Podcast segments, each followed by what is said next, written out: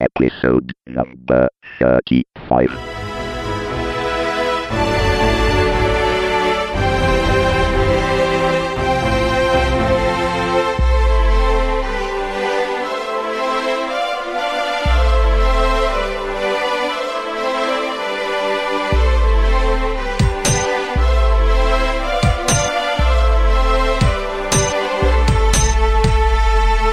Tecnica Arcana, episodio numero 35.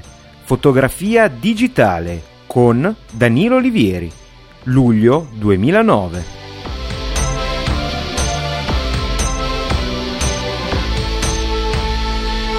E là, bentornati su Tecnica Arcana, podcast di approfondimento tecnologico, puntata estiva decisamente. Questo episodio numero 35 come sapete, come siete abituati dagli altri anni, d'estate si cala un po' il ritmo e si cercano argomenti che siano più consoni al gran caldo. Questa sera l'argomento ce l'ha portato il nostro amico Danilo Olivieri che torna dopo un sacco di tempo qui ai microfoni di Tecnica Arcana. Ciao Danilo.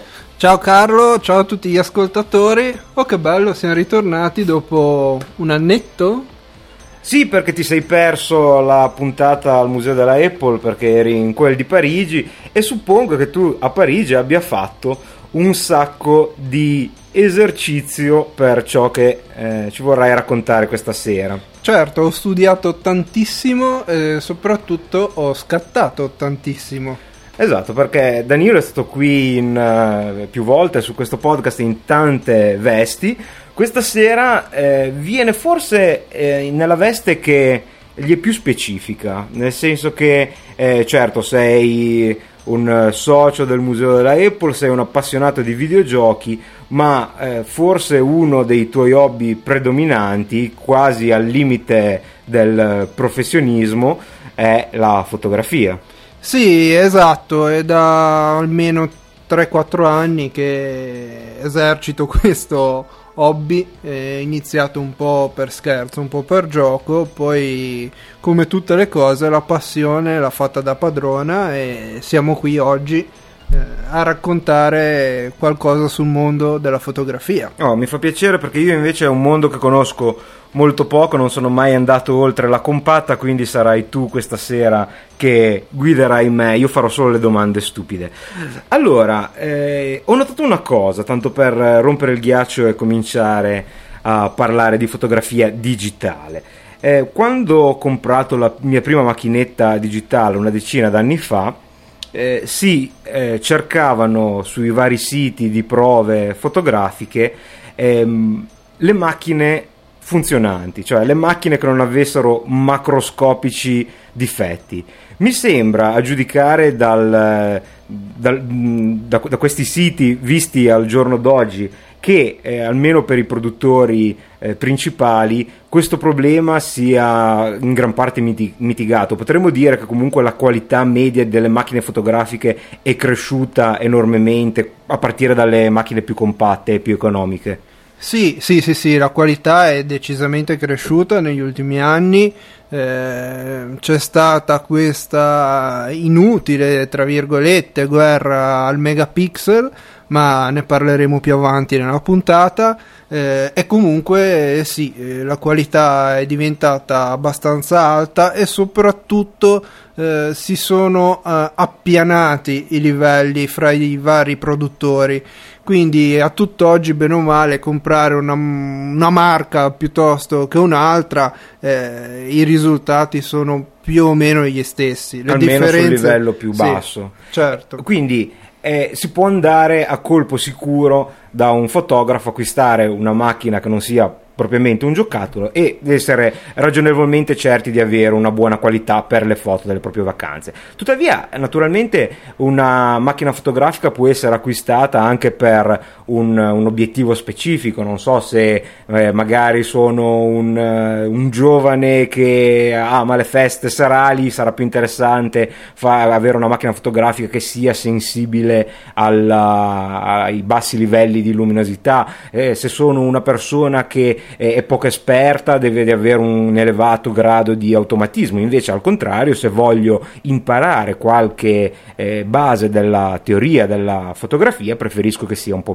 un pochino più eh, lasciato al fotografo la regolazione. Eh, come hai intenzione di impostare, visto che ti ripeto, io sono eh, quasi completamente eh, ignorante in materia questa puntata, cosa ci racconti per iniziare, per fissare qualche base? Eh, ma innanzitutto volevo darvi un attimo le basi di come eh, funziona una macchina fotografica e soprattutto eh, che cosa vi trovate davanti quando andate ad acquistarla in un supermercato dove ci saranno 2 milioni di etichette e su ognuna ci saranno dei numeri che uno eh, se, se, non conosce di, di che cosa si, si stia parlando non ha la minima idea.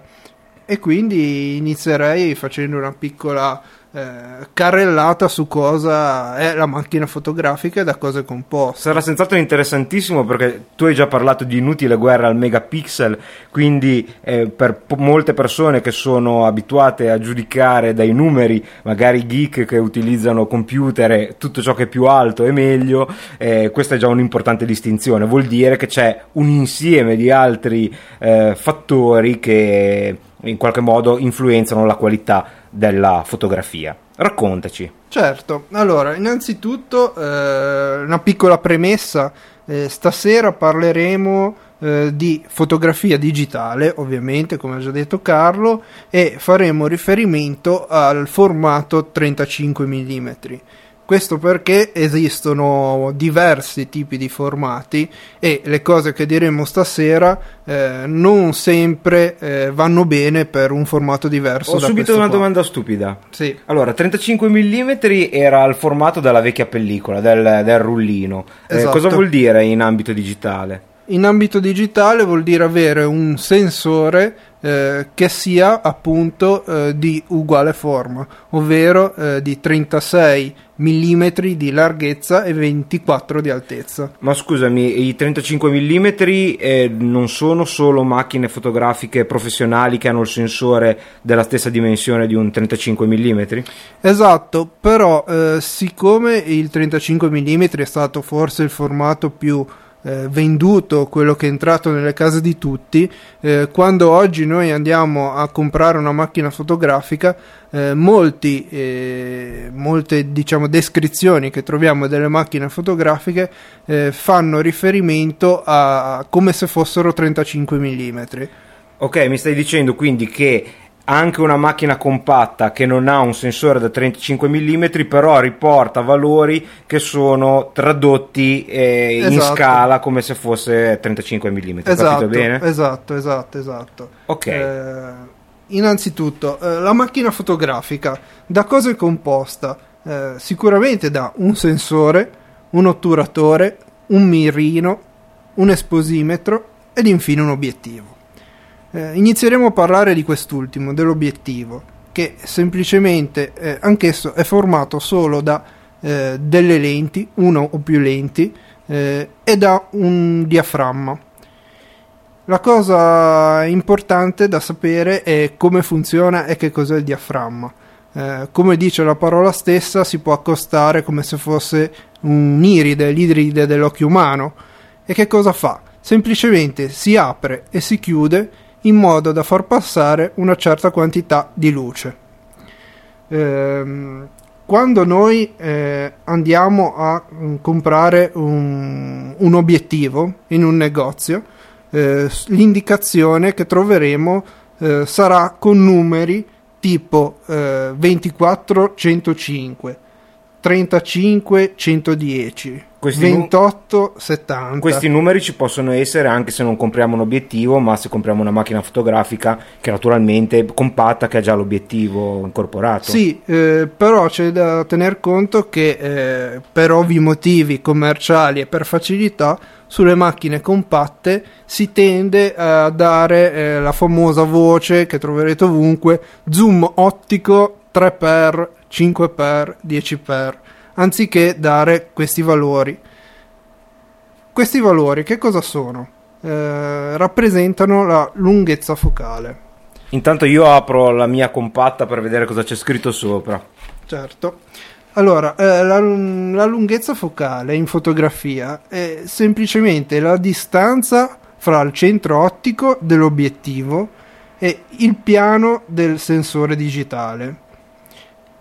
In campo fotografico questa misura è espressa in millimetri. Eh, tieni conto, adesso guard- guardiamo la tua macchina cosa dice, sicuramente dirà Non dice nulla, dice solo 28 mm wide. Perfetto, perfetto.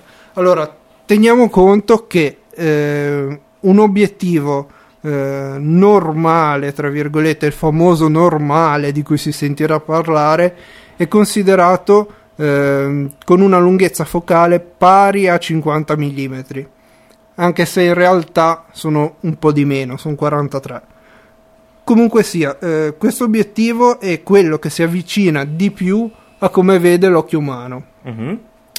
Tutti gli obiettivi che hanno una numerazione più piccola vengono considerati man mano che rimpicciolisce questo numero sempre più grandangolari, mentre tutti quelli che hanno una numerazione più grande vengono considerati sempre, mm, anche qui man mano che salgono, più teleobiettivi. Che cosa vuol dire a questo punto grandangolare o teleobiettivo? Allora, grandangolare vuol dire che eh, ho una lunghezza focale, eh, diciamo che il grandangolo uno dei più utilizzati può essere dal 35 mm in giù, Mhm. quindi 35 mm, un buon grandangolo già 28 mm, adesso esistono compatte che arrivano addirittura a 25 mm. Mhm. Ma dal punto di vista dell'immagine vuol dire che Dal punto di vista dell'immagine vuol dire che eh, si riesce a prendere eh, molto più ehm, che entra molto di più nella nostra immagine mentre col teleobiettivo si riesce a fare proprio il classico effetto zoom ok, il grande angolo è, è l'esatto opposto no? è un obiettivo da panorama. Sì, sì, ah, anche da panorama, esatto, esatto. Ehm, e questo è, è praticamente quello che abbiamo detto su- sugli obiettivi. Ehm, Naturalmente nelle macchine compatte l'obiettivo è quello che viene dato in dotazione, che è incorporato, mentre invece nelle macchine eh, professionali o semiprofessionali, le cosiddette reflex, eh, l'obiettivo si può anche cambiare. sì, esatto, esatto. Sul sistema reflex eh, gli obiettivi sono intercambiabili e questo è proprio diciamo, la- la- la fo- il punto di forza, il fulcro di questo sistema. Eh, ovvero avendo un corpo solo io riesco a mettere obiettivi diversi e, e quindi eh, si riesco, si- è una tecnologia molto sviluppata dal punto di vista dell'obiettivo. In questo caso ogni produttore, non so, Canon, Nikon, Sony ha il suo sistema di obiettivi o sono comunque sempre intercambiabili fra di loro? Allora, ogni, ogni produttore eh, fa il suo sistema. Eh, esistono però delle marche eh, aftermarket, Mhm. eh, come può essere la Sigma e la Tamron, per esempio, Ok. che eh, fanno degli obiettivi eh, e poi eh, li propongono per tutti i vari sistemi. Ho capito, quindi sono Quindi compatibili mon- sì, con esatto. eh, un attacco. esatto, so, montano esatto, lo stesso obiettivo lo fanno sia con attacco Canon Ok. che con Nikon che con Sony, eccetera, eccetera. Quindi praticamente quando tu decidi eh, se acquistare un corpo più una macchina fotografica, nel senso eh, si chiamano corpo, credo perché Sì, spesso esatto. sono anche vendute eh, senza l- mh, obiettivo, cioè di fatto tu acquisti il corpo macchina, poi vabbè se nel kit in dotazione c'è anche un obiettivo per poter iniziare a scattare, ma credo si possono acquistare senza obiettivo Certo. queste macchine. E praticamente uno è come se scegliesse una, una religione, cioè entra eh, e, e poi dovrà acquistare il- gli obiettivi per quell'attacco e, s- e entra in un, in un tunnel, nel senso che se poi non vuole perdere l'investimento fatto in obiettivi dovrà molto presumibilmente continuare a acquistare eh, corpi, macchina della stessa, Esatto. stesso produttore. Esatto, esatto, è proprio così. Eh, anch'io a suo tempo, quando ho acquistato la mia prima reflex, mh, ho fatto il calcolo de- e ho guardato in giro che cosa poteva offrire il mercato in quel momento e mi sono orientato verso la marca che credevo fosse la migliore in quel momento. Eh, adesso sì, comunque è una marca leader, ma non, non, c'è più una differenza abbastanza pronunciata come c'era quando io. Ah, ok, se vuoi dirci anche magari come consiglio certo. per gli acquisti. No, io utilizzo obiettivi e corpi Canon. Eh, a suo tempo eh, la scelta era tra Canon, eh, Nikon e c'era ancora la Minolta che faceva qualcosa ma veramente poco. Eh, il grosso problema di Nikon eh, era che dei, montava dei sensori eh, CCD eh, mm-hmm. e non dei CMOS e di conseguenza diciamo mh, almeno a parer mio l'immagine eh, era molto migliore quella di Canon soprattutto la resa agli alti ISO era tu suppongo migliore. sia abbia iniziato da una macchina eh, di livello insomma, introduttivo per una reflex e poi abbia, eh, tu abbia continuato a aggiornare la macchina quindi sei partito ad esempio da che modello? Sì io diciamo ho, ho avuto la possibilità di, di avere eh, usata un corpo macchina che non era proprio l'entry level ma già una fascia eh, okay. semi professionale ed era la Canon la 20D eh, e devo dire che fino a questa primavera eh, io ho continuato ad usarlo come corpo principale, proprio per, per far capire la, la genuinità del, del, del, prodotto, cioè mm-hmm. pro- è, è addirittura, addirittura, adesso fatto molto molto bene e continuo ad usarlo come secondo corpo. Eh, adesso, eh, appunto questa primavera, ho avuto la possibilità di acquistare una Canon, sempre Canon, ok, di fascia professionale, una 5D Mark II.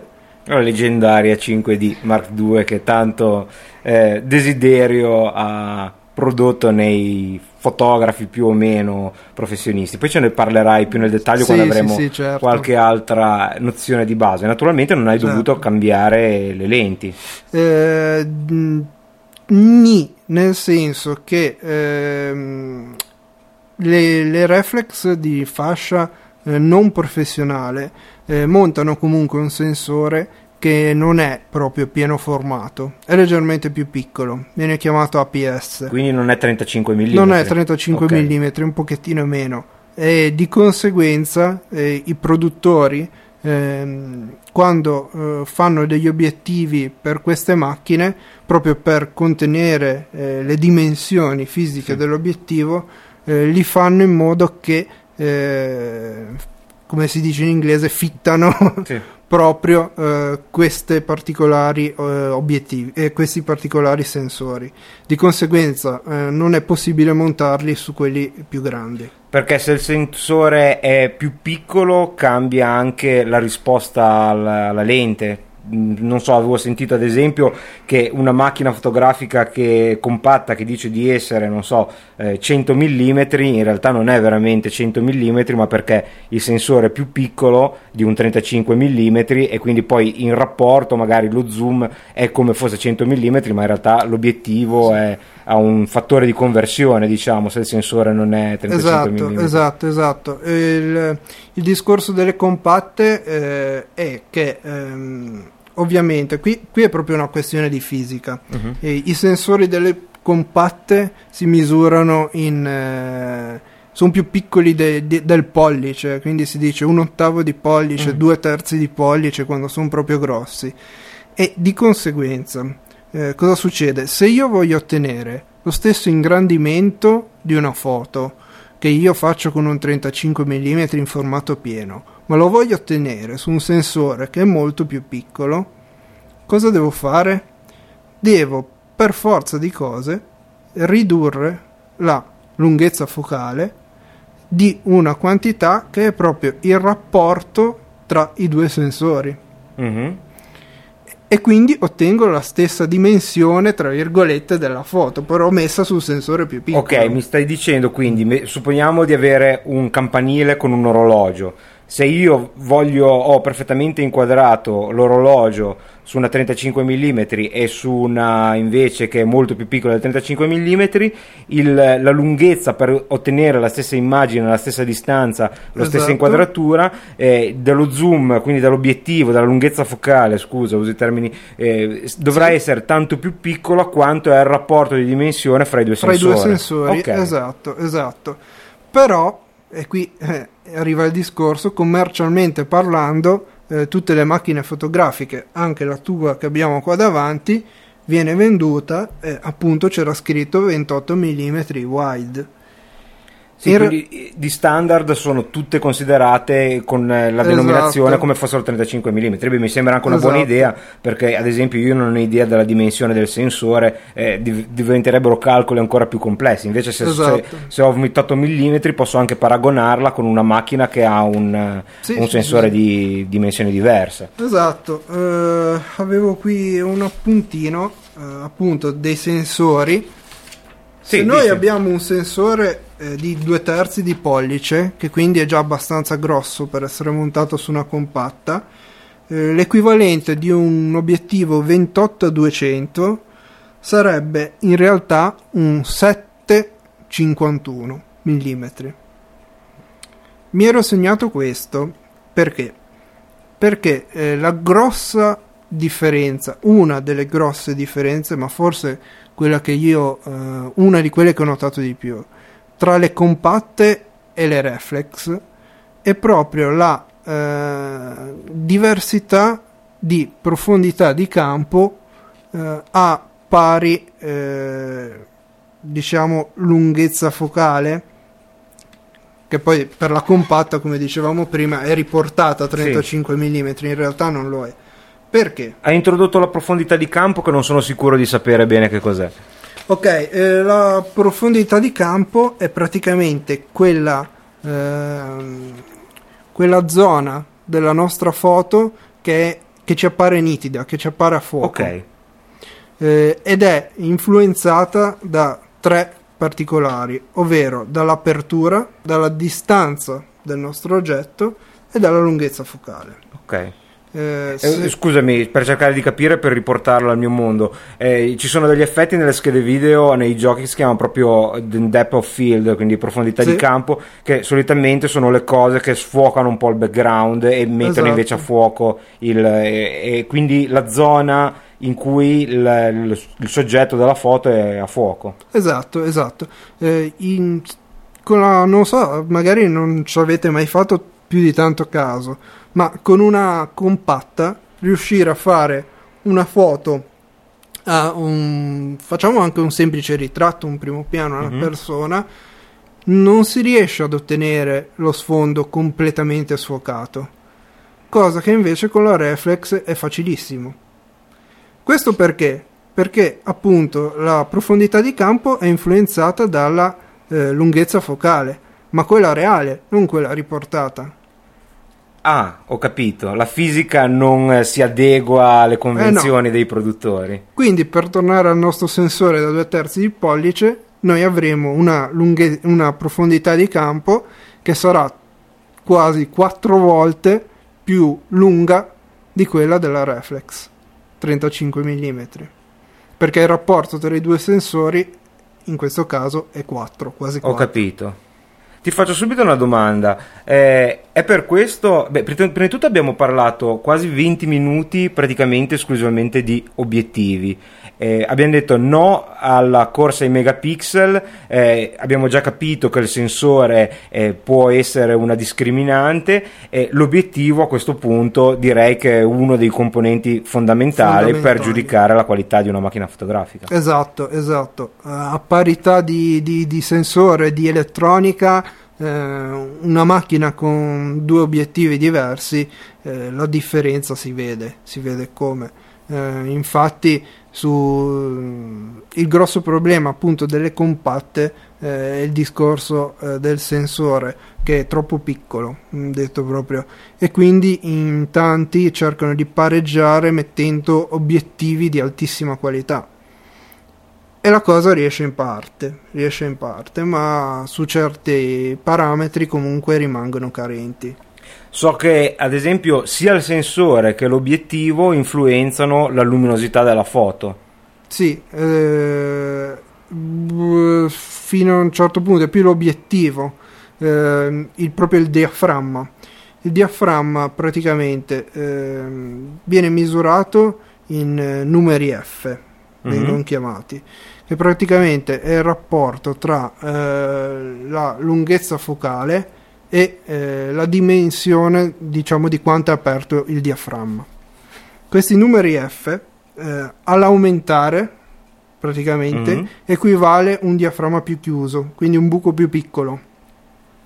E questa scala è proprio una scala di numeri F che eh, sulle compatte eh, molto spesso si parte da 2,8 e si arriva tipo verso F11. Ok. Eh, sulle reflex invece gli obiettivi standard, quindi non quelli di grossa qualità, Sì. partono da 3,5 da 5,6 F e arrivano fino a 22, anche 30. Eh, questa scala però eh, appunto ehm, cos'è che ehm, il salto tra un'apertura e l'altra, Mhm. tra un F e l'altro, eh, viene chiamato eh, stop Sì. uno stop praticamente, quindi variare uno stop e questo vale sia per l'apertura che per i tempi, Sì. vuol dire dimezzare la luce che passa attraverso l'obiettivo Ok. oppure aumentarla se uno aumenta Certo. di uno stop. E praticamente eh, con questo gli obiettivi eh, sono diversi tra, eh, tra le compatte e le reflex, eh, appunto per questa diversità sulle aperture, che quelli dei reflex aprono molto di più, ma eh, a differenza di quelli delle compatte. Quindi il numero più piccolo vuol dire un'apertura maggiore? un numero più piccolo vuol dire un'apertura maggiore. Quindi vuol dire che entra più luce, quindi vuol dire che si possono Vuol fare foto con meno luce?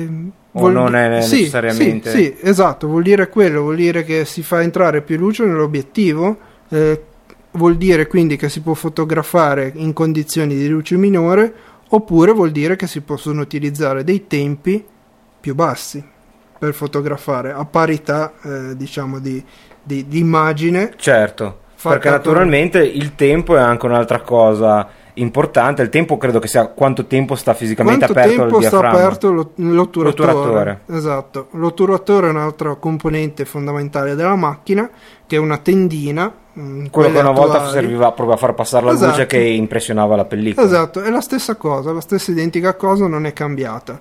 Eh, praticamente eh, decide appunto per quanto tempo eh, la pellicola deve essere impressionata. Eh, vabbè, la pellicola, il sensore, sensore. adesso parliamo di sensori. Eh, una curiosità dell'otturatore che uno può pensare che eh, si apre eh, tipo una tenda di, di- di- di- un teatro no? che si Sì. apre e si richiude. In realtà sono due tendine che scorrono nella stessa direzione. Parte la prima, si conta il tempo che gli abbiamo impostato noi e poi parte la seconda che, Che la chiude, segue ok. e chiude. E quando i tempi sono molto bassi cosa succede? Che eh, la nostra fotografia eh, non c'è un momento in cui l'otturatore è tutto aperto, Sì? ma viene impressionato come se fosse un- una fotocopiatrice, per Mm. dire, si muove, trac, a righe. so- esatto, una riga che si sposta Sì. lungo il sensore. Ah, questo non lo sapevo, anch'io Mm. pensavo alla tendina o qualcosa di simile. E naturalmente tutto questo è importante perché ehm, in qualche modo, almeno dalla mia esperienza, se l'esposizione è lunga, eh, naturalmente o è necessario, pensiamo di fare una foto al nostro bel mare, no? L'altro giorno sono passato davanti alla spiaggia e mettevano i lumini sulle barchette sul mare. Volendo fare una foto del genere ci vuole naturalmente un, un- un sensore eh, che, che- che funzioni bene a bassa luce, però poi noto che ad esempio molti sensori diventano rumorosi quando Sì. la, la luce è bassa, probabilmente perché am- cercano di amplificare Sì, sì, sì, il sì, sì. segnale elettrico e esce quello che, quello che Sì. esce. E, mh, suppongo che i sensori della reflex che sono più grandi fisicamente abbiano, ricevono più luce di un sensore che è grosso poco più che Certo. un, un dito e in più c'è naturalmente l'esposizione cioè se io tengo diversi secondi aperta la- questa tendina per, per recuperare più luce possibile naturalmente la macchina deve essere perfettamente ferma se no Certo, vedo eh, viene fuori una fotografia mossa, esatto classico mosso.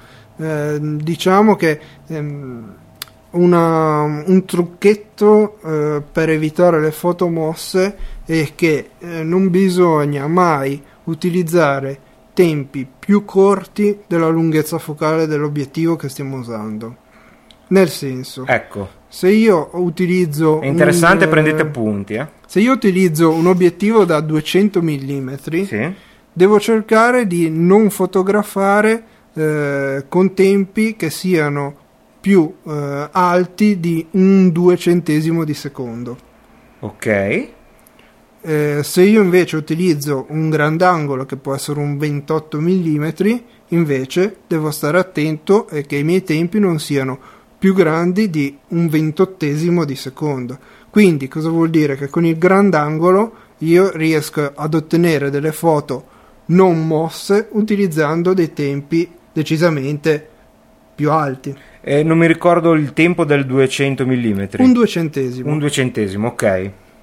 E questa è una regola pratica per ricordarselo o ha proprio tutta una chissà quale teoria fisica eh, per avere proprio questo rapporto uno a uno? Uno dice più o meno... va- Sì, no, ehm, diciamo che mh, ah, è sempre, almeno anche a me l'hanno dato un- come un consiglio, Mm, come, che effettivamente Funziona, è vero, sì, sì, funziona, sì, sì, funziona. Poi è ovvio che se uno ha la mano molto ferma riesce a fotografare anche con dei tempi veramente bassi. Eh, io personalmente senza senza un anti-shake, che poi parleremo anche di questo, eh, sono riuscito ad arrivare a fotografare a un quarto di secondo con Mhm. un grandangolo. Ok, raccontaci l'anti-shake che è interessante. L'anti-shake. eh, so che ci sono delle cose soli- sofisticatissime per la stabilizzazione, addirittura il- roba montata in ammortizzazione ad olio, roba del genere. Sì, sì, sì. No, un- un'ultima cosa che volevo dire però sull'apertura, ehm, che uno dice sì, io utilizzo un'apertura eh, molto grossa, allora ho risolto i miei Mm. problemi perché i tempi sono bassi.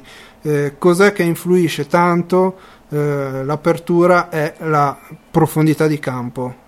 Ok, quindi... Se io utilizzo un'apertura eh, con un numero, tra virgolette, molto piccolo, quindi Sì. un F piccolo che equivale però, come A abbiamo detto, a un'apertura grande, eh, io ho una profondità di campo molto limitata. Ok. Man mano che io chiudo, la profondità di campo aumenta e diminuiscono anche le aberrazioni cromatiche degli obiettivi.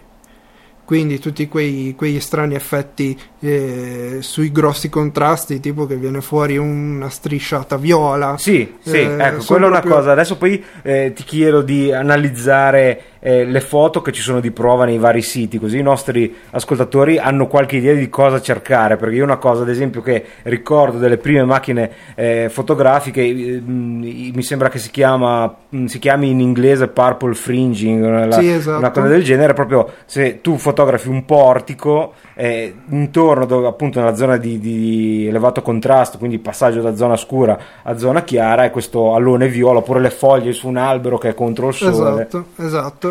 E questa è un'aberrazione cromatica data dal, Dato dall'obiettivo. dall'obiettivo eh, e ehm, tutte le fotocamere moderne utilizzano dei software interni che siccome eh, questa è una forza delle compatte, siccome sulla compatta l'obiettivo è quello, Certo. eh, viene inserito nel suo software proprio un sistema che eh, smorza filtra, in parte questi, questi problemi. Sì, anche questo ormai è da ricordarlo perché eh, le, le immagini che escono da, da una macchina fotografica, a meno che non siano per voi fotografi in formato grezzo, cioè proprio il RAW, RAW. il, il formato che è semplicemente la trasposizione dei numeri letti sul sensore, perché poi voi un po' di post produzione ve la fate col software con i vostri parametri, Certo. in tutti gli altri casi sono già un pochettino elaborati, anche mi dici, quindi per cercare di contrastare i difetti di una macchina. Chi produce una macchina fotografica compatta probabilmente sa già che non so, viene introdotta Certo. una certa deformazione, una certa aberrazione cromatica, che magari il sensore è rumoroso e quindi introduce proprio nel Certo. software un, un eliminatore, un riduttore di rumore, un po' di deformazione, roba del genere. Però- Ovvio, sì, esatto, esatto, esatto. Eh, parlavamo dell'anti-shake, Sì, giusto? sì, sì, sì. I siste- allora, gli anti-shake eh, possono essere di, vabbè, di tre tipi diversi. Ok, e servono, ripetiamolo, per contrastare la per fotomossa. contrastare la fotomossa, ma sino a un certo punto, ovvero eh, gli anti-shake non fanno i miracoli. Beh, ok. no, poi spie- faccio anche un esempio che si capisce sì, bene. Ehm, sono di tre tipi, dicevamo. Il primo, che forse è anche quello un po' più, un po' più scarso, Digitale. eh, esatto, il È digitale. sempre una cosa più scarsa. che di solito viene fatto semplicemente con un accrocchio eh, software che eh, aumenta la sensibilità del sensore in automatico Ok. in modo da riuscire a utilizzare dei tempi più corti e di conseguenza la foto è più la foto eh, viene più rumorosa, più brutta. Sì, non lo citiamo neanche, ma tutto quello che solitamente c'è scritto digital sulla macchina fotografica vuol dire che è qualcosa di pessimo. Sì, Quindi, ad esempio, esatto. lo zoom digitale è una cosa da non considerare Uh, assolutamente nella scelta. Ammesso che ci siano ancora macchine che propongono lo zoom digitale, ma probabilmente qualcuna sì. Qualcuno sì, Eh, sì, Comunque non conta niente, ve lo fate a casa, se proprio dovete Mm. prendere un pezzettino di una foto, ve lo Sì. fate a casa con Photoshop o con GIMP, che è sì. molto meglio. Con, con le macchine compatte attuali, per esempio, io devo dire, ho fatto un paio di prove e tutto sommato, con quelle un po' più nuove, con quelle un po' più recenti, se uno si spinge fino a un fattore più o meno di 1.4 di zoom digitale, la foto non perde troppa qualità. Ma sai perché, ad esempio, questa, questa che è una Lumix eh, Panasonic naturalmente, eh, aspetta, eh, che te- DMC FX100 da 12 megapixel molto compatta, eh, credo che addirittura lo zoom digitale non te lo lasci usare alla massima ehm, sensibilità, cioè alla, alla massima risoluzione, a 12 megapixel, magari ti fa prendere una foto da 8 megapixel con un po' di zoom digitale che di fatto penso prenda il crop, cioè il ritaglio di una foto da 12 megapixel e, e ne prenda solo il centro per darti l'idea della... e quindi di fatto non c'è alcuna degradazione di... Sì, no, invece con, eh, con quelle che anche utilizzano sì, proprio lo zoom zoom digitale, digitale. se uno lo usa proprio con moderazione, quindi a livelli abbastanza bassi, Sì. eh, la foto è ancora utilizzabile. Lo zoom digitale è solo un'interpolazione, Esatto, cioè pre- esatto. cercare di eh, interpolare, quindi di trovare dei dati intermedi da, da dati che di base non ci sono. Cioè prendete una Esatto. foto, la ingrandite così come, come fa appunto Photoshop o GIMP. Mm. E noi parlavamo di anti-shake. Ok, anti-shake. Abbiamo parlato del digitale, Digitale. ok.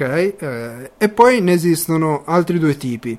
Eh, uno che tra virgolette è più comodo, ma rende meno, che è quello montato direttamente sul sensore della macchina. Ok, Eh, in questo caso, eh, cosa abbiamo? Io parlo di, di- di reflex. Sì. Eh, in questo caso abbiamo eh, il vantaggio, che non è da poco, che io tutti gli obiettivi che monto su quella Diventano diventano automaticamente stabilizzati. Questo di, di contro invece ho che eh, la resa non è delle migliori. Si arriva più o meno, diciamo, eh, nonostante quello che dichiarano le case, eh, puoi arrivare più o meno sui tre stop, non di più, di guadagno. ok. Quindi vuol dire che puoi eh, allungare i tempi Esatto. eh, senza eh, perdere in dettaglio perché la foto Esatto, diventa mossa. esatto. Ok. Che cosa fa praticamente? C'è eh, un sensore nella fotocamera, questo un po' tutti gli anti-shake Sì. eh, non digitali. C'è un sensore che eh, sente il movimento della Mm. fotocamera e ehm, diciamo lo va a contrastare spostando in questo caso il sensore. Ah, Ok, Mm. quindi c'è un Wiimote che a seconda di come Esatto. si agita la fotocamera lui sposta Esatto, il sensore per esatto. contrastare il movimento. Beh, Esatto. interessante, tecnologia sofisticata. credo. Sì, mo- molto sofisticata. Ehm, adesso... Per, eh, per esempio, scusami, la, la tua 5D, Non 5D ricordo- Mark ok, II eh, utilizza questo sistema o utilizza il terzo? No, utilizza il terzo. Ok. Eh, questo sistema qua è utilizzato attualmente da Sony Mhm. e da mm, eh, Pentax. Ok, Eh, le altre case, quindi, vabbè, eh, principalmente Canon, Nikon, e Nikon. Canon, preferiscono fare gli obiettivi, Gli obiettivi, stabilizzati. Quindi in questo caso all'interno delle lenti degli obiettivi ce n'è, eh, ce ne sarà una che eh, si muove eh, come, come nell'altro caso si muove al sensore, In questo caso si caso muove si muove la lente ed è una cosa un, un po' più accurata e si riescono a guadagnare attualmente fino a 4 stop ok. negli obiettivi più recenti. Quindi ha lo svantaggio di probabilmente aumentare il costo di produzione del- dell'obiettivo. Esatto, gli obiettivi sono molto più cari Ok, però, e- qualità- però hai uno stop in più. e non, e non ho il vantaggio di avere poi tutti gli obiettivi Certo. stabilizzati, ma solo quello lì. Semplicemente. Ecco, ti faccio un po' di domande. Eh, la prima è questa, ad esempio, un- questa qui ha mm, il nome Mega commerciale Mega OIS. OIS che sta per Optical Image Stab- Stabilize, Stabilizer, Sì. qualcosa del genere, e mm, so che non è digitale. Sì, Che- esatto. qu- Quindi che tipo, una compatta che tipo di solitamente di stabilizzazione utilizzano? Qual è il più economico dei due se non hai gli obiettivi intercambiabili? Eh, le compatte di solito utilizzano quelli sul, sul sensore. Sul sensore, ok. Sì. E comunque anche proprio il più economico in termini... Sì, forse sì, forse sì. Ok. Anche perché ha un costo di sviluppo, eh, diciamo, unico. Nel senso, io lo faccio per eh, il mio corpo, macchina, Certo. e, e poi va bene. Eh, gli obiettivi poi possono essere tutti diversi. Ehm, e ti dico ancora una cosa, ecco, una cosa che tu hai detto, l'obiettivo, tornando sempre all'obiettivo che ormai è chiaro che sia il cuore pulsante, eh, almeno uno dei cuori, l'altro Sì. ci mettiamo anche il sensore, che sono i due temi più ricorrenti della macchina fotografica, eh, tu giustamente hai detto una lente delle tante, tu hai, ci hai detto che un obiettivo può avere da una a, A più lenti, sì. Naturalmente la lente singola sarà quella a fuoco fisso di un telefono cellulare per intenderci, poi Esatto. eh, dal, dal punto di vista eh, de- del Io, dell'introduzione mm, dell'autofocus, del- quindi della messa a fuoco in generale, non anche auto, anche manuale, lo zoom introducono altre lenti. Sì, il, eh, diciamo che la cosa eh, è in- quando è nata la fotografia non esistevano gli zoom. Sì. Gli zoom sono di, di costruzione, tra virgolette, abbastanza recente. Ok, Eh, anche se proprio il mondo della fotografia è recente, eh, avrà 140-150 anni, non di più. sì, Eh, e di conseguenza eh, le lenti ehm, con una sing- diciamo gli obiettivi con una singola lente sono quasi tutti quelli eh, fissi ok, e hanno una qualità eh, di solito migliore del pari zoom alla stessa lunghezza focale ok, mentre gli zoom proprio per, per- per avere questa possibilità sì, di zoomare hanno bisogno di più lenti. Eh, alcuni arrivano addirittura a 14-16 elementi. Ok, quindi vorrei fare una, una considerazione che è interessante. Noi spesso intendiamo lo zoom come qualcosa che eh, ci fa appunto zoomare anche il termine, ci fa vedere più da vicino. Sì, In realtà non è, lo zoom vuol dire la capacità di variare la lunghezza focale di un obiettivo, perché io Esatto. posso avere un obiettivo eh, a focale fissa da 200-300 mm, è questo che mi... esatto, esatto. Quindi che, che vedo molto da vicino come avere un binocolo, un cannocchiale, un telescopio che però non posso variare la, la lunghezza Sì, focale. una lunghezza focale eh, fissa, diciamo così, mh, proprio a titolo chiacchierando, eh, quello più spinto, se non mi sbaglio, se non ne hanno fatto un altro eh, al momento, è un 1200 Accidenti. della Canon. Quindi se io sono un fotografo sportivo e so che mi metto in una curva di, un- di una pista di Formula 1 e le macchine che passano passeranno sempre da quella curva, da quella determinata distanza, in teoria potrei evitare lo zoom perché se le, devo fare le foto in quella curva lì posso avere qualità migliore con un obiettivo sì, forse il esistono 1200 è veramente No, il 1200 esagerato. esagerato, quindi. Esagerato, sì. Quanti ingrandimenti? Ecco, si può calcolare dalla lunghezza focale al numero di ingrandimenti per noi profani, anche solo una cosa di, ehm, di massima. Sì, di solito se noi teniamo conto che mh, le macchine fotografiche, almeno fino a qualche anno fa, erano tutte, partivano tutte da 35 Sì. mm. Adesso anche le compatte. eh, Ah, giusto, è complicatissimo perché bisognerebbe Esatto. sapere anche la dimensione del sensore. Esatto, no, comunque gli ingrandimenti eh, di- di- si fa così proprio a titolo Sì, sì, informativo. avere Uno tiene conto che eh, la focale normale sarà, mettiamo 35, fai il conto 1200 diviso 35. Ah, ok, è semplicemente Esatto. il ra- rapporto, Il rapporto, esatto. Perfetto, quindi un 350 mm sarebbe un 10 per. Un 10 persi. Ok, benissimo. Eh, eh, Danilo, sei fantastico a spiegare concetti complicatissimi. Ehm, quest- l'obiettivo, ad esempio, io ricordo quando si. così finiamo questa parte, poi se hai altri dettagli ce li racconterai. eh, L'obiettivo ricordo che, soprattutto per le macchine fotografiche compatte, quando eh, visitavo siti, poi ci darai i tuoi preferiti. Io ri- ricordavo, ad esempio, con particolare.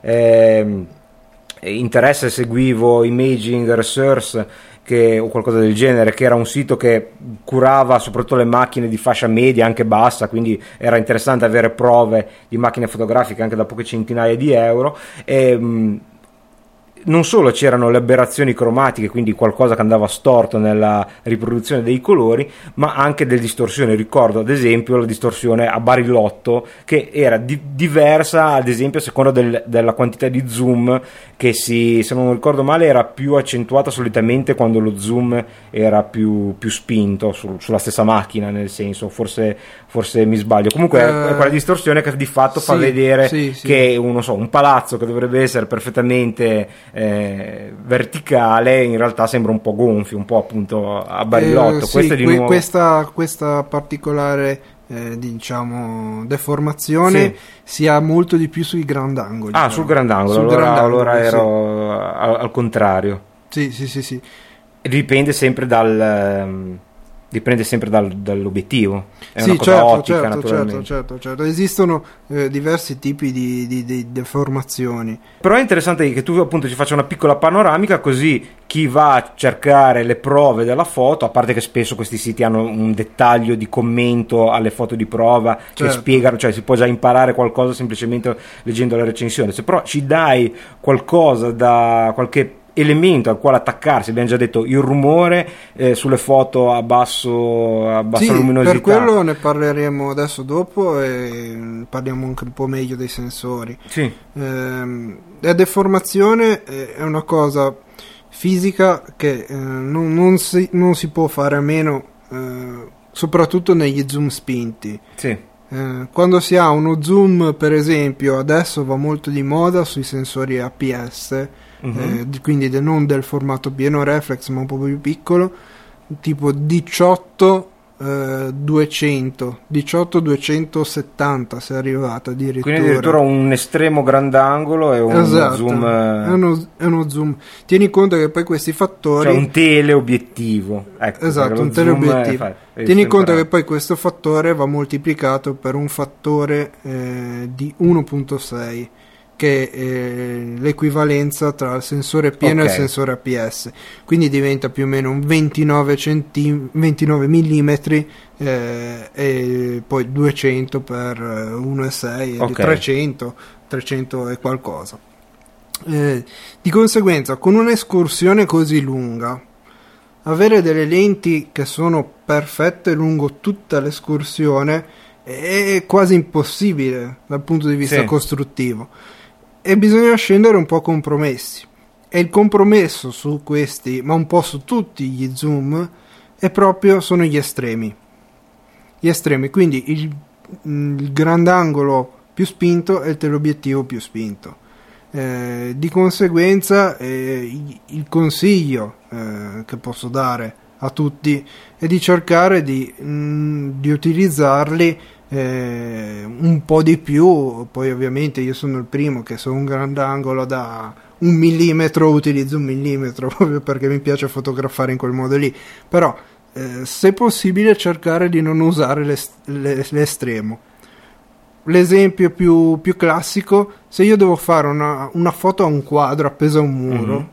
non la farò con un grandangolo, perché appunto poi mi ritrovo le linee che anziché essere dritte sono curve, quindi metterò un, darò un pochettino anziché farlo con il 28 mm magari cerco di farlo con un 40 sì, meglio spostarsi mi noi un po' esatto. io e, e uso un, una focale leggermente più lunga eh, insomma, un consiglio che posso dare è questo. E suppongo sia il motivo per cui solitamente i fotografi professionisti si vedono che non vanno in giro con un unico obiettivo che fa da appunto da 10 a 300, ma hanno la, la borsetta con tutta una serie esatto. di obiettivi che probabilmente sono, esatto. hanno una, un'escursione focale, non so come si dica, eh, minore, ma sono eccellenti loro, nel loro range.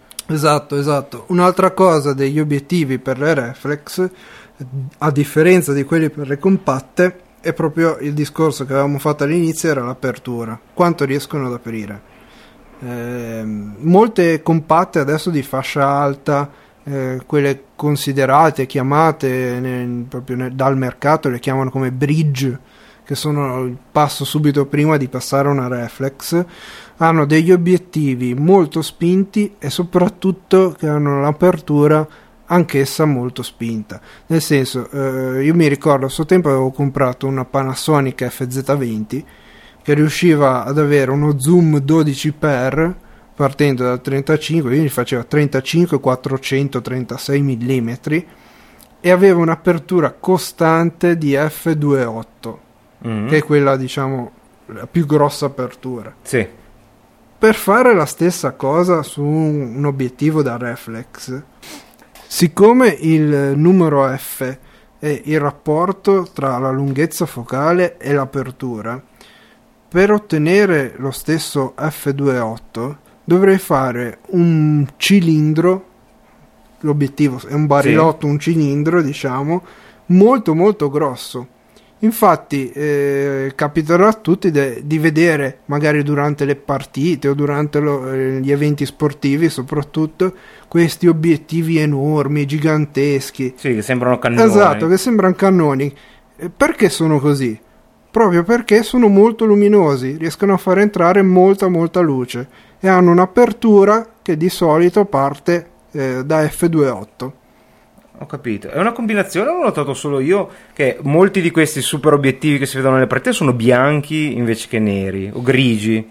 C'è un eh. motivo particolare o, o, è una cosa che ho notato ma in realtà non esiste? Sta una mia... Uh, no, no, l'hai notato, come te l'avranno notato tutti, è praticamente è un marchio di fabbrica. Ah, quello. ok. Uh, la Canon è la ditta che costruisce questi obiettivi di colore bianco e, e lo fa per identificare eh, la sua linea professionale. Ok.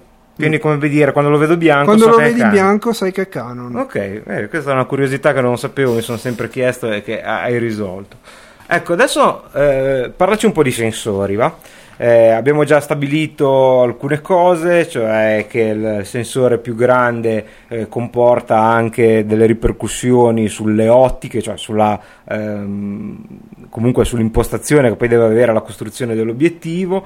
Eh, dicevamo che un sensore più grande riesce fisicamente a catturare più luce, che i megapixel non sono importanti, non sono così importanti come vogliono farci credere i produttori. Eh, che altre cose potremmo dire sui sensori? Ma io volevo un po' approfondire il discorso appunto del, del sensore dei megapixel eh, di, di, quello che c'è in commercio. Eh, ok. Questo perché i, i, sensori eh, sulle macchine compatte, come abbiamo detto, sono frazioni di pollice.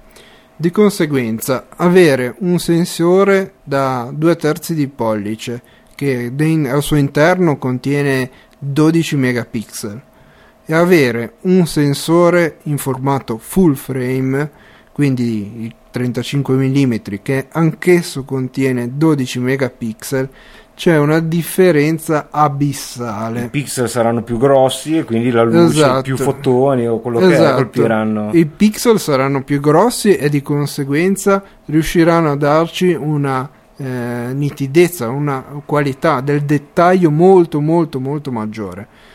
E l'altra cosa che eh, è stato un po' sempre il mio cruccio eh, è che ehm, è proprio il discorso del rumore. Perché 12 megapixel messi su un sensore grosso non sono i 12 megapixel messi su un sensore microscopico. Qui è proprio un problema di, di- di disturbo, di, di- di- di- eh, eh, proprio elettronico. Un megapixel rispetto all'altro, se sono tutti ammassati uno sopra l'altro, si faranno del disturbo Mhm. e di conseguenza eh, quando noi eh, alzeremo gli ISO della macchina fotografica Apps, hai detto una parola nuova? Aia, ho detto una parola nuova. Bene, adesso lo spiegheremo.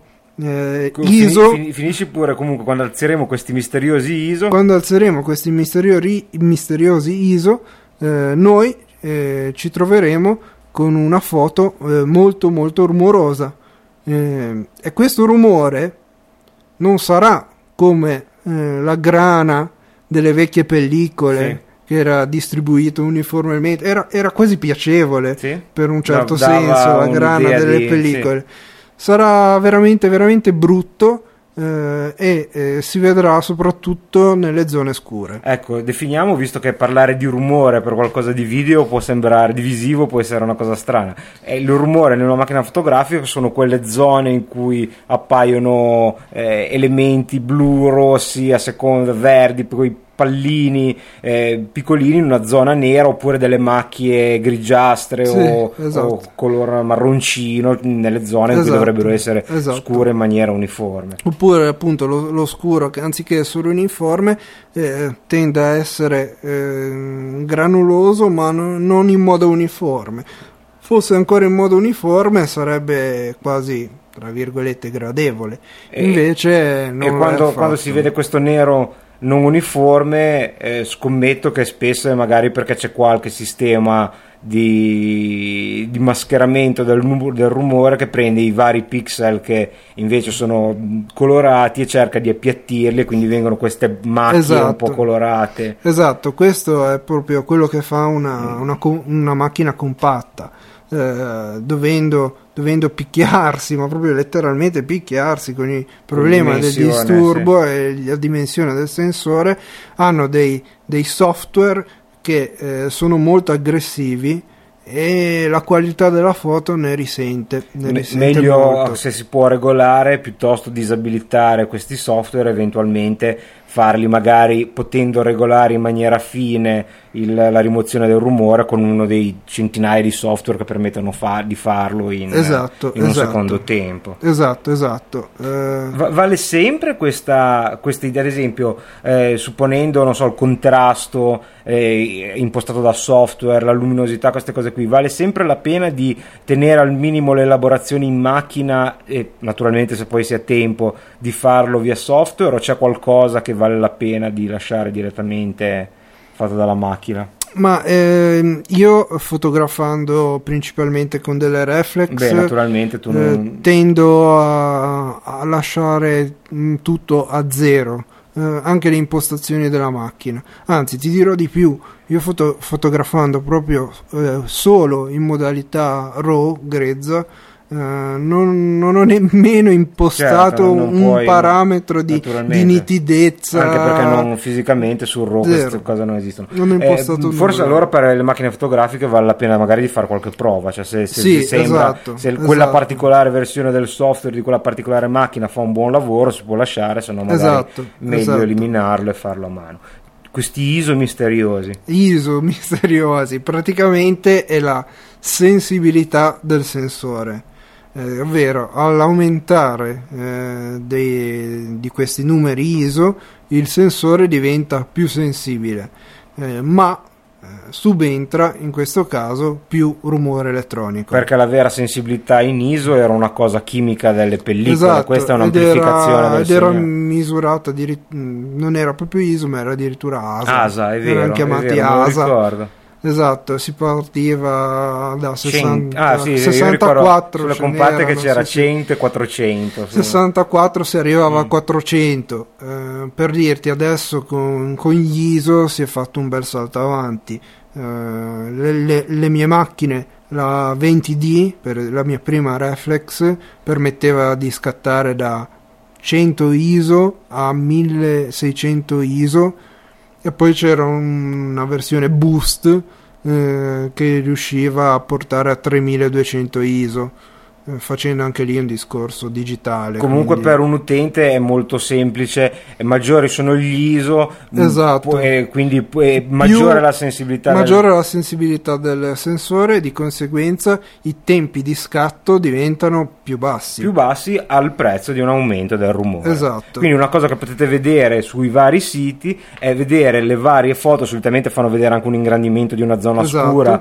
proprio per metterle in evidenza, quant'è l'ammontare del rumore al, eh, al crescere di- degli ISO e questo vuol dire ad esempio che se un sensore ha, non so, riesce ad arrivare a 1000 ISO o a 800 ISO senza aumentare troppo il rumore, avete per mettere un caso reale, più possibilità di fare una foto a un tramonto o comunque a una scena notturna eh, senza cavalletto, per, per dire una Esatto, cosa proprio esatto. banale. Eh, il rapporto, per far capire ancora di più eh, il discorso megapixel, n- Sì. non corriamo con i megapixel, una, una macchina compatta moderna, nonostante che sono passati gli anni e il mercato ha cerca- sta sviluppando sempre più software di riduzione del rumore sempre più efficaci, però le compatte di solito adesso quando si arriva a fotografare a 800 ISO le foto incominciano A veramente essere a essere al limite.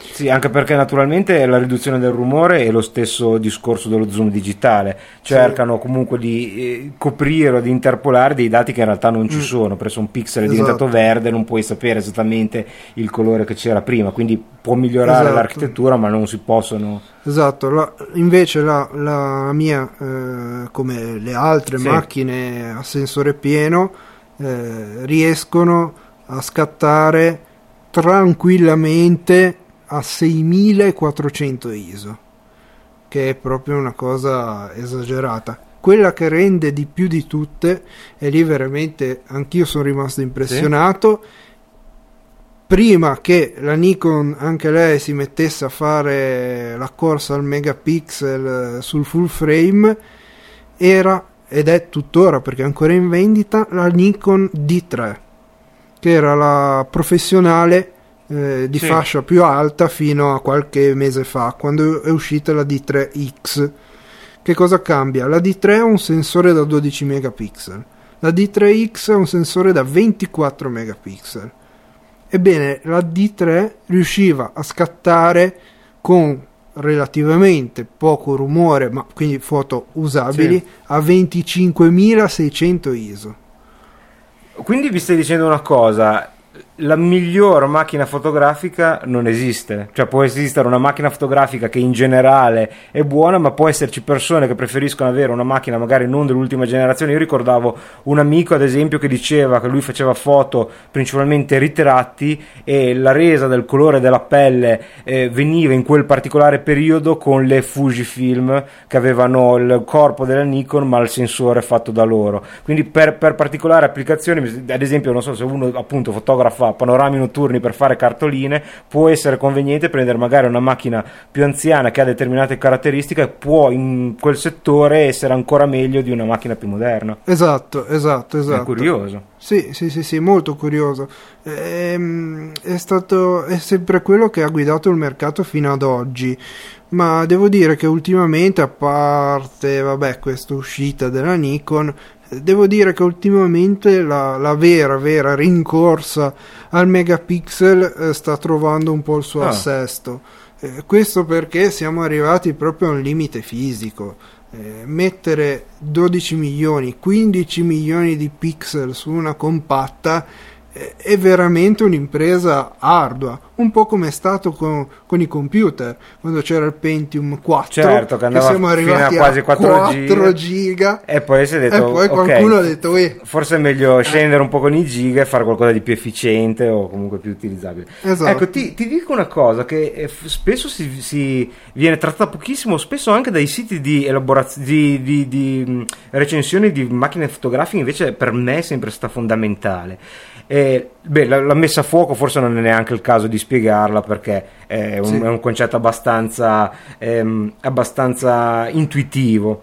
Ehm, abbiamo già capito che non solo la messa a fuoco è importante, ma ci sono tanti altri elementi, appunto come la, la Certo. lunghezza di esposizione che influiscono sulla messa a fuoco. Naturalmente, se noi vogliamo fare una foto al buio, eh, almeno di macchine con tecnologia veramente stranissima, ricordo un- la primissima Polaroid quando ancora era eh, all'avanguardia mm, era una macchina che faceva 2 megapixel ti parlo veramente di più di 10 anni fa che aveva la messa a fuoco ad ultrasuoni con un emettitore di ultrasuoni e, e ricordo anche la prima Sony di alto livello che, aveva lo- che disegnava con un laser non so se te la ricordi 505 si chiamava mi sembra quella Sì. che sembrava un cannone era una 5 eh, forse Sì. 5 megapixel zoom 5x ce l'aveva un mio Sì. amico aveva un eh, sparava dall'obiettivo un eh, pattern sul soggetto con un laser quindi poteva arrivare veramente distantissimo e il- poi col sensore metteva a fuoco questo pattern che era visibile Sì. al buio totale ma quello che voglio arrivare è che naturalmente eh, visto che credo che almeno le compatte comunque tutte si basano su un'analisi del contrasto dell'immagine Esatto. e al buio l'immagine è zero e quindi anche la messa a fuoco. Infatti, ad esempio, questa eh, piccola macchina fotografica ha un, eh, un LED o comunque un illuminatore e vale per tutte le macchine fotografiche.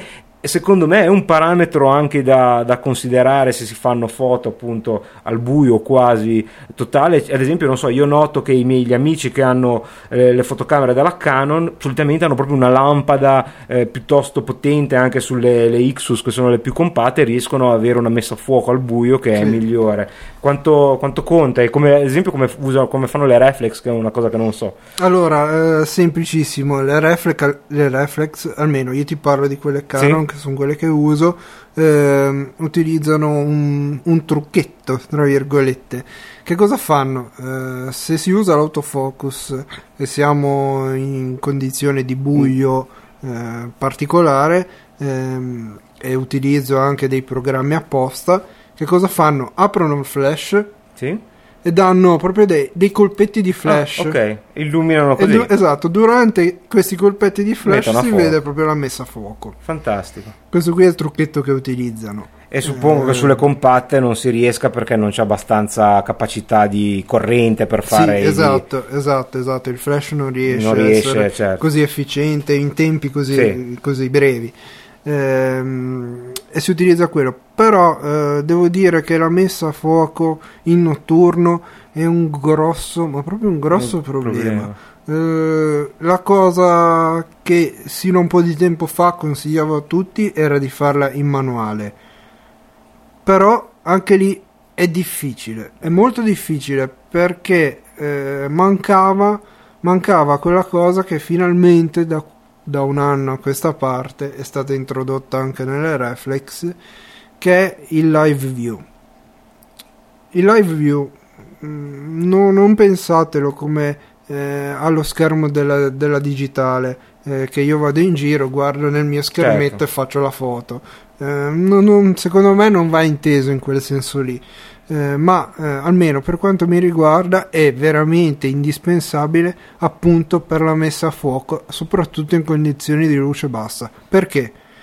Perché eh, andando in modalità live view, utilizzando la messa a fuoco manuale, io ho la possibilità di fare un- uno zoom del- dell'area inquadrata, eh, decido io dove, fino a 10x. Uno zoom finto solo Uno dal tuo zoom, punto esatto, di vista. eh, sì. Diciamo che più che altro mi, mi fa vedere cosa vede il sensore. no? Esatto, così puoi vedere proprio un dettaglio Esatto, io vedo un dettaglio. dettaglio e manualmente riesco a fare una messa a fuoco molto molto molto precisa. Visto che io stesso non so esattamente cosa lei vi ho detto, non intendetelo come semplicemente appunto la visione del, sul display perché è molto più utile, ma in realtà è, stai parlando di vedere l'immagine Sì, direttamente esatto, sul display. esatto, esatto. Ok. Le, le reflex Solitamente non avendo, lo- non lo esatto, permettono, fino a qualche anno fa non l'avevano perché? Perché hanno eh, il pentaprisma, quindi hanno uno specchio eh, che permette di fare la messa a fuoco guardando nell'obiettivo. Sì, l'obiettivo è ottico. L'obiettivo è ottico. o, vedi, o vedi nell'obiettivo o la luce colpisce il esatto, sensore. esatto. Ultimamente appunto hanno messo questa modalità che quando si va in live view semplicemente si alza lo specchio Sì? quindi io se poi guardo nel mio mirino ottico non vedrò nulla, però eh, riesco a vedere quello che vede il sensore. E ehm, ti dicevo appunto di non intenderlo come un sistema eh, di messa, cioè proprio come un utilizzo Sì, co- normale, quotidiano e certo. normale, semplicemente perché almeno eh, sulle reflex che ho, avuto possibilità di utilizzare Sì. che avevano il live view una cosa che non era ancora e non è attualmente ancora sviluppata è un sistema di messa a fuoco efficiente. Mhm. Quando si va in modalità live view, la messa a fuoco, su, almeno sulle ultime, sulla 5D Mark II, lo può fare l'autofocus, però è lento, è molto Ok. lento. Eh, non è come una compatta.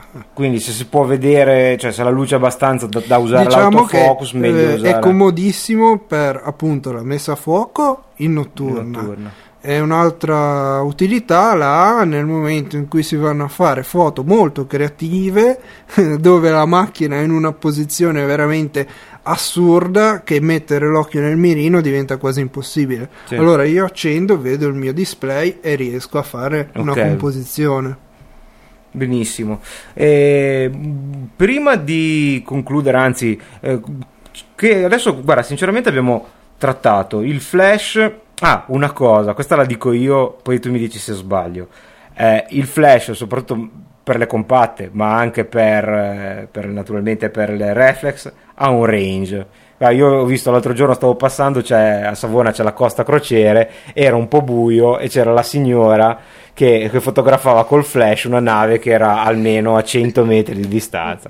Il flash solitamente c'è scritto sul manuale di istruzioni, sulle compatte sarà un paio di metri, magari si riuscirà ad arrivare a qualcosina di più, adesso naturalmente sulle, su- sulle reflex, ma comunque ha un range, cioè più la luce non è che di una cosa magica che... Certo, io ho visto fare anche delle foto alla luna col flash, cioè è, è ovvio che la nostra luce non arriverà ad illuminare la luna. Eh, però eh, cosa c'è da dire? Il, il- il flash eh, effettivamente, come hai detto te, ha un suo range che è nell'ordine di 15 metri quando è veramente Già un ottimo potente, flash sì. E di conseguenza anche lui va, va usato con, con criterio. Sì, naturalmente queste persone probabilmente è perché hanno la macchina in automatico. Esatto. Il grosso parte- problema appunto delle compatte è che chi la compra eh, ovviamente eh, vuole una macchina, almeno la maggior parte delle persone che la compra vuole una macchina eh, classico point and, show- e shoot Sì. come, come dicono. Certo. Quindi uno punta, punta schiaccia fine. boom. Esatto. E una cosa invece, ad esempio, che ho scoperto, vabbè, ho scoperto quando ho iniziato a giochicchiare, che ad esempio in piena luce il flash può essere utile, ad esempio se si fotografa qualcuno con uno sfondo molto luminoso, il- il- probabilmente probabilmente con, i sistemi automatici l'esposizione eh, farebbe sì che le- i volti rimangano scuri se si mette il flash eh, di forza forzato eh, si riesce a avere un, un Sì, un- viene, dei chiamato, viene chiamato flash eh, di, di fill, fill in. Eh, praticamente viene usato quando uno fotografa contro luce. Sì. Che ovviamente eh, in quel caso lì si- le, le cose possibili sono due. O eh, si mette, ehm, si espone bene lo sfondo o si espone e bene quindi la sul- persona certo. viene una silhouette praticamente Certo. nera, un- un- una figura nera. Una figura nera. Oppure si mette, eh, si espone bene la persona, ma lo sfondo viene bianco, proprio sparato. Sì. Di conseguenza, allora, eh, che cosa fa? Si mette eh, bene in esposizione lo sfondo e si usa il flash per dare un colpo per schiarire la persona che, che altrimenti verrebbe come una silhouette, semplicemente.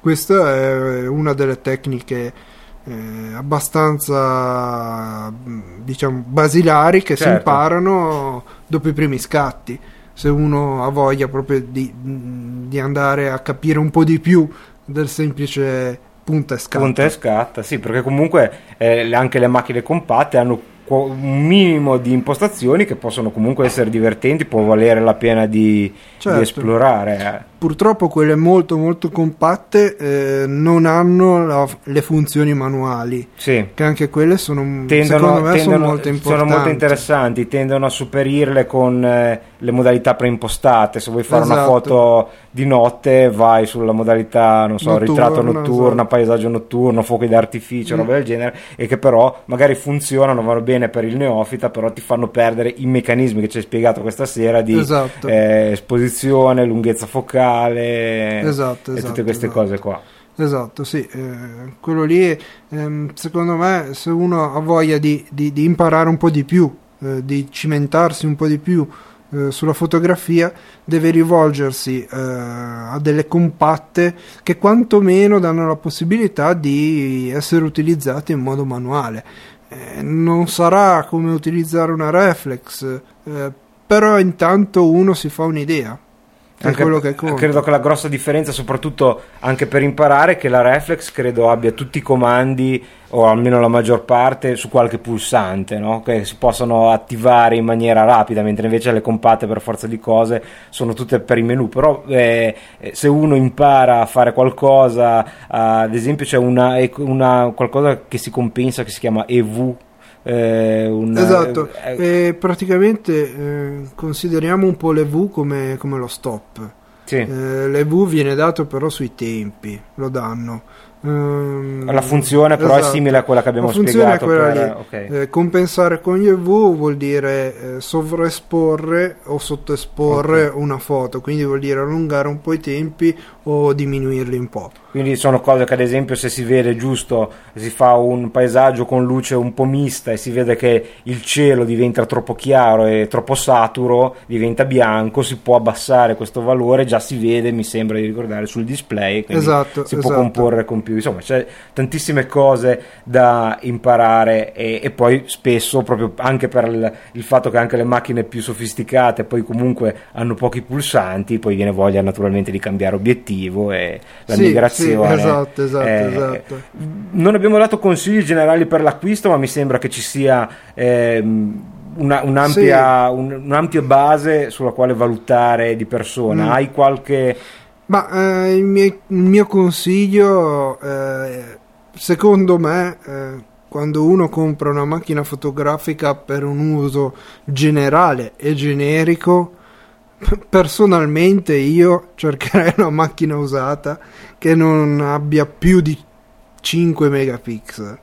Perché secondo me quello è un valore eh, ottimale in rapporto proprio alle dimensioni sì. del sensore. I 5 megapixel eh, erano macchine veramente, veramente efficienti, secondo me. Sì, quindi eh, ci stai dicendo che ad esempio adesso ormai escono le macchine in serie. Purtroppo. Eh, sì. se, se c'è da risparmiare, non so, 80 euro invece di prendere 12 megapixel, prendere 8 per una macchina che si intuisce comunque che, che l'unica più meno equivalente. Esatto, vale la pena di risparmiare sì. di prenderla più piccola. Secondo me sì, piccolo. secondo me sì.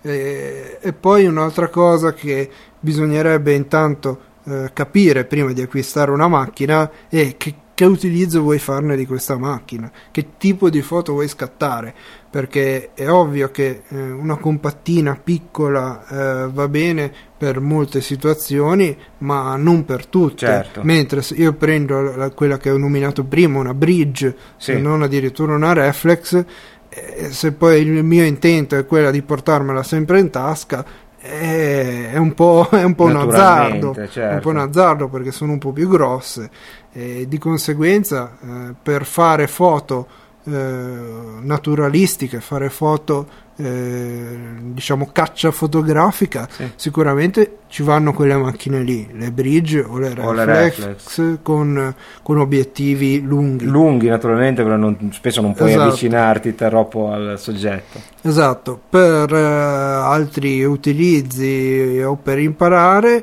esistono le compatte. Una via di mezzo nel mercato oggi c'è eh, e sono ad esempio quelle che eh, la Panasonic eh, aveva battezzato in un tempo come TZ, la serie TZ, Ok. che hanno proprio il form factor della compatta Sì. eh, con l'obiettivo che leggermente più diciamo viene leggermente in fuori eh, quindi un pochettino Un più più, grossa sì. di una compatta ma hanno un obiettivo che arriva già a fare 10 ingrandimenti Sì, comunque quindi Panasonic, ma ci sono di, comu- tutte, sì, di ci tutti i sono di tutte- produttori. più o meno di tutti Sì. i produttori Eh, citavo appunto quella perché è quelle che più o meno ho avuto Ok. a che vedere eh, nella mia carriera fotografica Ehm, e poi di altro se, se uno eh, vuole imparare appunto il discorso u- usato per me è anche abbastanza valido eh, soprattutto per le reflex C'è qualche modo per capire se la macchina è stata trattata bene? Beh, innanzitutto bisogna ovviamente vedere proprio fisicamente, la Fisicamente, macchina in sì. che condizioni è. E poi su quasi tutte le macchine c'è la possibilità di andare a vedere il conteggio scatti. Almeno io Mm. parlo delle reflex. Sì. Nelle compatte non credo. Mm, forse Mm, sì, ma non, non credo. so. Nelle reflex ci sono i contatori scatti. Ok, E quindi, quindi uno, uno, ha un'idea un'idea. Teniamo conto che eh, le reflex, come era la mia 50D, quindi un po' vecchiotte di qualche anno, eh, gli otturatori venivano dati per 50.000 scatti garantiti. Ok. Eh, adesso, quelle che fanno adesso, le danno anche per 150.000 scatti. Di conseguenza ce n'è. Ce n'è. Ok, ehm, bene, direi che siamo un'ora e venti, potremmo anche concludere qui, direi, se non hai ancora qualcosa da dirci. Ma eh, provate, sarebbe- ci provate, sare- ci sarebbe provate. tantissimo, Sì, no, no? ci sarebbe veramente tanto.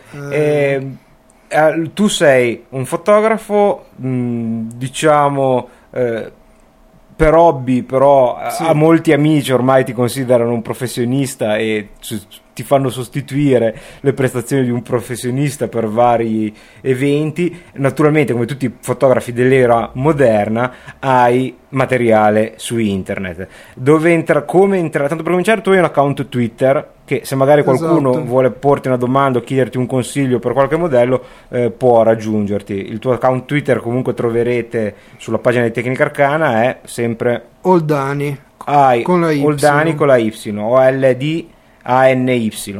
E hai naturalmente un sito Ho un sito internet che è eh, www.oldani come l'account Twitter, quindi Twitter. con la y.it. .it trovate tutti linkati nella pagina Tecnica Arcana e naturalmente non abbiamo parlato magari faremo un altro eh, un'altra puntata con eh, poi la, la seconda parte magari un po' di elaborazione e l- l'uso di servizi web per i fotografi hai un account Flickr che forse avrà un indirizzo no? non mi ricordo se sono particolarmente lunghi quelli di Flickr eh, che comunque si trova sia sul tuo sito Sì, che, sì, sì, comunque lo mettiamo, Lo lo mettiamo, mettiamo sì, come link e andate a vedere le foto di, di Danilo perché sono secondo me bellissime infatti non ho avuto dubbi su chi chiamare a parte la- la- l'esperienza la, la familiarità col podcast ormai veterano di qui su Tecnica Arcana ma è veramente anche dal punto di vista della concezione della macchina fotografica della, scusate della composizione della fotografia è eh, secondo me veramente originale veramente molto fantasioso oltre che tecnicamente molto bravo.